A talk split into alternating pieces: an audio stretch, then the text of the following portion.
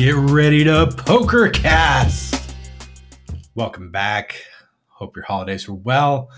Go another solo episode. This is Chase. Drew is uh, working like 60 hours a week during LAPC, so we'll try to catch up with him next episode. Uh, what do we got today? We got, uh, let me give you a rundown. So, we're going to have a little strategy segment on how to handle three betters uh, we're going to do a little year in review for 2017, at least for myself personally, um, about the goals that I had, whether I achieved them, and then kind of a, a little talk about goal setting and uh, and how we should do that and maybe do it more effectively. And then to finish it off, I'm going to have a little discussion on my faith in Jesus. You are welcome to stick around for that or tune out. Uh, but yeah, I would welcome you and encourage you to uh, stick around if you if you would like. Uh, oh, also before we get started, I want to give a little shout out to Robert, aka Poker Monk. So he wrote in an email which I didn't see, and uh, we probably should have gotten it to it last episode, and it would have been better because the bulk of his email was, I think, is going to be best handled by Drew because it's more like poker industry stuff. But Robert did say that he was enjoying the podcast on his commute and uh, lots of words of encouragement. So, really appreciate that, Robert. So, let's hop right into some strat discussion. Coffee break. So, I was in, uh, I'm in a little poker chat group where we do some study, kind of bring up tough spots and just talk about it with some, you know, some local guys, some guys I know from other places in the country, etc. But one thing that one of the guys in chat brought up was he had this reg in his game that was just a very, very active three better and like excessively by his description was three betting just like almost every almost playing a no flatting game is how he described it. Like it was either three bet or fold when there was a race in front which i mean is not optimal. There should be hands that you should flat. I mean, not having a flatting range, it's like kind of fun to think about playing like that, but probably should be flatting. But just to give you some context, like this player was three bet heavy. So it brought up some good discussion in the group chat of like how to handle a uh, someone who's three betting a lot. So I thought it might be uh, beneficial for you guys in the things that we can consider and think about and the practical adjustments that we can make in game. So, things that we want to think about is we definitely, definitely need to identify first. So, you need to identify what their range is. So, if they're a tight range player, you need to know that. If they're a loose, uh, loose range player, you need to know that. You need to be paying attention. Get off your darn phone, talk to people, watch Showdown. Don't be a bad reg in that regard. So we, we need to be paying attention if they're tight range or wide range. We also need to see how they respond to four bets. Um, you know, a lot four bets don't go in very often, so I think this might be slightly reckless, but just go ahead and start four betting and see what happens. You know, like you might ratchet up the variance a little bit. It might you might find out that that was not an effective counter adjustment, but it's okay. Like you got to find out somehow. So something very infrequent like four betting, you can't just sit there and watch them play for 10 hours and they might get four bet like three times, you know? So, so go ahead and start putting in some four bets and seeing how they react. Um, especially against a, a wider range. Well, let's go ahead and talk about tight range. So, how do you adjust someone who's three betting tight? I, I know that's not like related to the original uh, posed question, but let's go ahead and talk about it because I think the more common thing you're going to run into, and especially in a live cash game setting, is tight three betters. Like, I don't know, live poker is just like a time machine. People do not three bet, man. They just haven't figured it out. So you're going to run into a lot of very tight, very value heavy ranges. And what do we do? Well, uh, okay, this is we could talk some about GTO versus exploitive, but the way you exploit someone that's playing overly tight and overly value heavy is you just fold. I know it doesn't sound appealing, it doesn't sound fun, but that is honestly the way that you print money against someone who's playing too tight. You just fold. Now, guilty of this, I hate folding, so I can understand how annoying it is to just have to exploit them by folding, but that really is, in many circumstances, our best adjustment is just to overfold against someone who's overly tight. Uh, there is the, you know, like you'll run into the rare nit who's like, especially if you're playing high stakes or maybe, maybe they do like double up a couple times and all of a sudden they're playing really deep stacked and they don't really know how to navigate a deep stack. They're used to playing their like 80, 100 big blinds. So sometimes you can get in these spots with these kind of nitty players that are kind of value heavy and they'll three bet a hand like ace queen or ace jack and they just won't know what to do against a four bet or even like pocket queens. I I see it a lot where some bad regs kind of just three bet a hand like pocket queens. I mean, I think this is more common like two five, but they like if they face a four bet, they are terrified. And, and it kind of makes sense because four bets are, are so often just like aces always. Um, so do consider when you get deep stacked and can kind of put these, what I would categorize as bad nitty regs or recreational players, if you can put them out of their comfort zone deep stack, that is something to consider. But I think overall, the adjustment is you should just fold a lot versus tight three betters. Now, let's get to the fun one. This is the one where you clap your hands together and go, oh boy. Because against the loose players, you really do have a lot of options. So that's not to say, though, that all options are created equally. In the case of my friend who's got this good reg that plays good post flop, that's three betting very actively, well, I mean, flatting, we should definitely have a flatting range against their three bets, but against a good player that plays well post flop, just blowing them off their equity is a pretty good result. So I think you should one widen your four bet value range. So a hand like ace queen, pocket 10, something like that, especially in the loose range spots where it's like you open cut off, they three bet button, you might want to consider widening your value range slightly. Um, but another thing you need to pay attention to is how are they responding to four bets? Because if we see someone that when they're facing a four bet, they all of a sudden get very honest and they start folding some of their weaker three bets, well, that's like a green light. Just go ahead and start four betting them. And you can use a pretty polar range, which is mostly just like your really, really value hands like queens plus, ace king, maybe ace queen if they're getting out of line. And you can use some some bluffs. And typically, if someone tends to be more or less like folding or going with it, you can use some more blocker hands.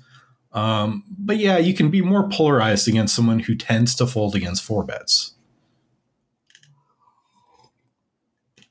Um, now, against someone who does not fold against four bets, this is where most people are out of their element, and which is why having a wide three betting range can be very effective because a lot of people don't adjust well in their four betting ranges.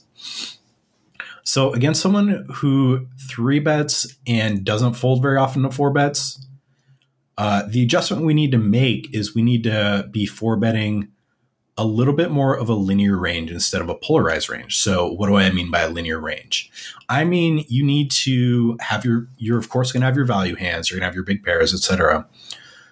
But if they're going to be peeling a lot of your four bets, you need to be able to a decent chunk of the time have board coverage on all boards. So that means sometimes you're going to need to four bet 7 6 suited. Sometimes you're going to need to four bet 10 9 suited. You're going to need to use some of your suited connectors all the way down to probably 7 6 suited. I mean, you could maybe do like 6 5 suited. Sometimes it's like you're going to have some suited wheel cards where you don't really need to cover the wheel boards quite as much because suited ace wheel works pretty well. But all uh, my point is, if someone is calling uh, calling four bets a lot, and you can really u- apply this to three bets a lot. If someone's calling your three bets a lot, then you need to be a little bit more on the linear side, especially if they play well post flop. Um, so yeah, and that's going to give you some board coverage. It's going to give you some options post flop. You're not going to get blown off your equity when the flop comes every time, at least not every time the flop comes like 10, 7, 6 to suit. You need to be able to, I mean, of course, that's going to favor their range more than yours. But if you just never have 8, 9 suited, 7, 6 suited, some, you know, like if you never have those small suited connectors, really, if they're a good player, they're just going to bomb away. And they should. So that's something I think I think those gives us some good indicators. Um, so to review, the biggest things are: are they tight and value heavy, or are they loose and have more bluffs in their range? And then from there, you need to identify how do they react to a four bet. Now, with a tight player, it might not it might not really matter unless you're deep stack. You might just have to fold because they're value heavy. But with a looser three bet range, how are they responding to four bets? And again, this might be dictated by stack size, but you might have to find out by putting in a few four bets. You might have to, uh, you know, maybe it happens and you get to see a showdown. But identify what they do to a four bet. Do they call it? Do they fold to it? And from there, we can decide how we're going to construct our range, whether we're going to be polarized and value heavy.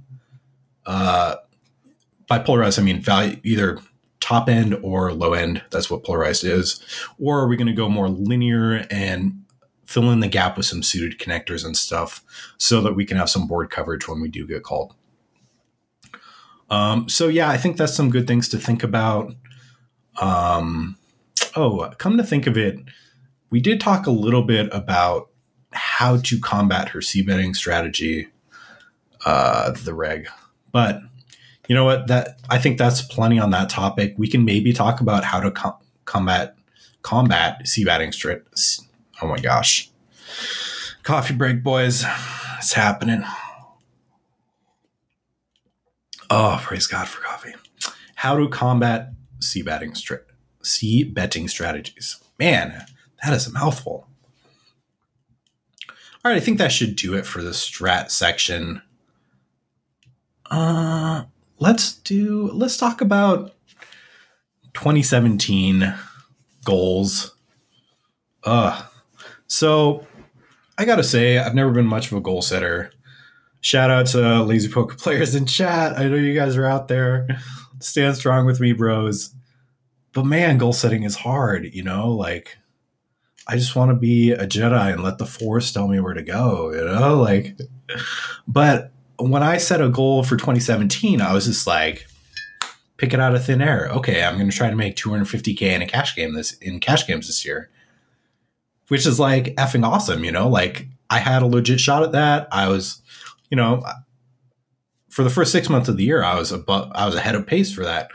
Um, so I don't think my goal was unreasonable. I just think I set a goal without really setting like objectives to obtaining the goal.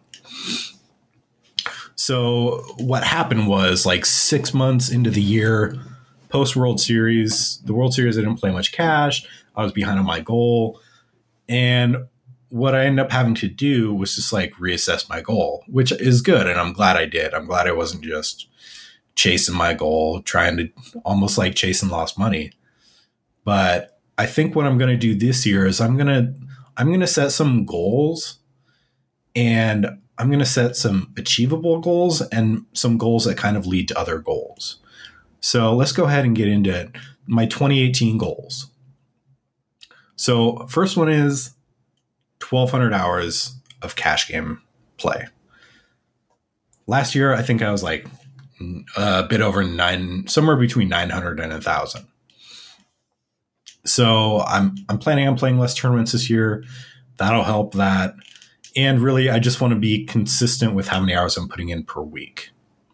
So 1,200 hours of cash game this year. I want to do five hours a week of study. Um, last year, I like it wasn't a goal of mine, but I was trying to do 10 hours a week. I was just finding like I almost never got 10 hours a week. like, I don't know, 10 hours of studying. Like, I'm talking sitting at your computer, crunching run numbers, running ranges, who can do that for 10 hours? I I really couldn't. So I want to set a reasonable goal of five hours a week. And if I need to, if I find that that's too low of a bar, then I'll set it higher. You know? Um, my third goal, physical health. praise God, I'm two weeks into quitting smoking. Can't say I've been doing perfect at it. I'm using uh, nicotine patches and been a couple days that I've cheated, but uh, I'm feeling great about that. Uh, I've been wanting to quit smoking. I told my wife when we would get married that I'd quit smoking. yeah, that's been an unfulfilled promise of our marriage. But uh, my wife is very gracious, and now I am. I'm putting it out there, guys. Hold me accountable. I'm quitting smoking for good. Um, another thing with health is I want to be more aware of what I'm eating while I'm playing a session. So this means not getting like a huge heaping thing of ginger, which is the Asian restaurant, like when I'm playing uh, a session, or you know, like maybe I will occasionally, or I'll try to get something small, but I just want to make sure that I'm I'm like taking care of my body and really giving priming myself to play well. So not eating a, a big heavy meal mid session, not like chowing down two slices of pizza. so yeah, just taking care of my body in that way while I'm playing. And then lastly, exercise. Uh, we finally we got an elliptical in the house. Let me tell you, that baby's been holding down the rug pretty well. oh. Now I had these. My wife actually wanted to get it. Bless her heart, she hasn't used it either. I don't think, but I've used it maybe like the first week I used it a couple times. I think first two weeks I used it twice a week, and then like, oh man, I haven't used it for like the last week and a half. So I really want to get in the habit of. Uh, I'm going to set myself a goal of twice a week, um, and see how that goes. Um, but uh, I, I would ideally like to do it every day before at work. Uh, I definitely notice the difference in in my focus levels throughout the day. So I don't know. That's when I'm still like, I'm setting this goal, but I need to, again, I need to figure out like how to effectively reach my goal. So all of that, with all of that in mind, I want to make 200k this year in live cash games.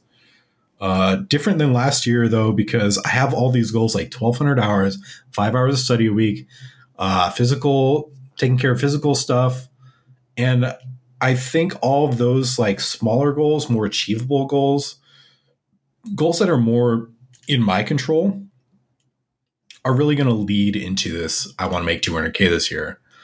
Uh, last year, I just threw out this 250K challenge and like I really had no system in place. I had no smaller goals, smaller, like achievable in my control goals.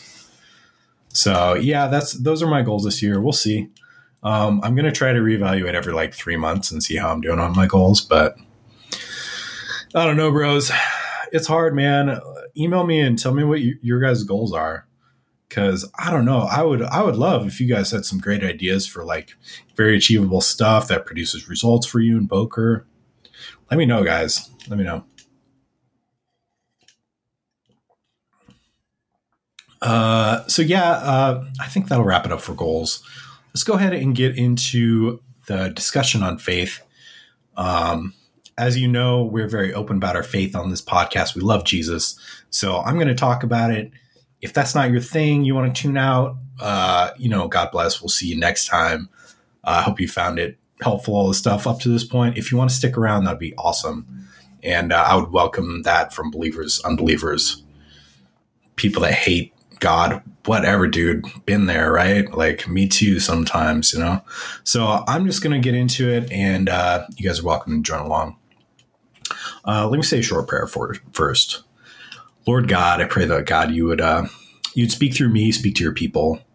Uh, I hope God that this would be a time that you can be honored that, that Lord, we can, uh, we can just worship you and how we understand you. Lord, that we can leverage our knowledge for your kingdom. Uh, that Jesus, your grace would, uh, we just capture the hearts of uh, of your people and uh, Lord of of the people that you have coming to you. Uh, so Lord, as we as we look at goals and setting goals, um, may God we just invite you into it. In your good name, Jesus, Amen. So I purposely picked out uh, some scripture that might apply to some goal making and and looking forward to the next year. It's going to be Second Thessalonians chapter 1 verses 11 through 12. I'm going to read it and then we'll kind of break it down and talk about it. To this end, we always pray for you, that our God may make you worthy of his calling, and may fulfill every resolve for good and every work of faith by his power, so that the name of our Lord Jesus may be glorified in you and you in him, according to the grace of our God and our Lord Jesus Christ. So, um, let's kind of unpack this and get some context here. Um, so, this is a letter from Paul written to the Thessalonians, which is a church in Thessalonica. You're welcome. You are now armed for Bible trivia. Uh, I think let's pray and be done. Just kidding. Um, so, yeah, it's a, re- a letter written to believers. So, when we see in the beginning, it reads that our God may make you worthy of his calling. That we know that he's talking to fellow believers because when I first read that, I think, wow, I have to I have to make myself worthy before God calls me. I have to I have to clean myself up before God loves me. I have to I have to do the work so that God doesn't need to work on me. And I think that's a very easy easy thing to get caught up on, but what Paul is really saying and what God is really saying through Paul is that you don't have to clean yourself up. God is going to call you and then he will make you worthy. God is going to love you and then make you lovable. And that's how God works. He calls us out of our unworthiness. He makes us worthy. He doesn't God doesn't call the worthy. God makes worthy the called. So the passage goes on and says, and may fulfill every resolve, every resolve for good and every work of faith by his power. Uh, so we notice the words of faith and by his power. Uh, so it's not that our resolve gives us faith or our resolutions make us faithful but God in his power and in our God's power combined with our faith gives us resolve to accomplish these good works. Uh, it is not of ourself. And uh, I mean that's where I got hung up so much, especially with with like trying to quit smoking. When when I try to do this by myself, that's why I haven't quit for five years I've been married now, is because I always try to do it on my own strength and I don't submit to God that I need some help with this, that I can't do it on my own. So God's power and our faith should produce the good works, our resolutions, things that we ought to do. But we do still need to respond. It still says that we are active in this, that we are we have to have resolve in this, we have to work in this. Um, so we can't just say that God, this is up to you and wash our hands of it. We still have to be active in it. These two verses finish so that the name of our Lord Jesus may be glorified in you and you in him according to the grace of our God and the Lord Jesus Christ. Uh, so we see our good works, our resolve, it is ultimately for God's glory. But the amazing part of the gospel is when it says, and you in him, that I would be glorified in Christ. Like, how, how, Lord, how am I glorified in you? But I'm broken. I'm, I'm a sinner. I'm, like we talked about earlier, I'm unworthy. But God counts me as worthy. He sees me as worthy. It finishes is according to the grace of God through Jesus, I am worthy. Can I get an amen, brothers? yeah, we'll end it on an amen right there. Uh, a couple things. If you guys want to write in top two pokercast at gmail.com. Uh, that's about it. We're going to get to Robert's email next episode if I can get Drew on the line. But appreciate you guys tuning in. We'll see you later.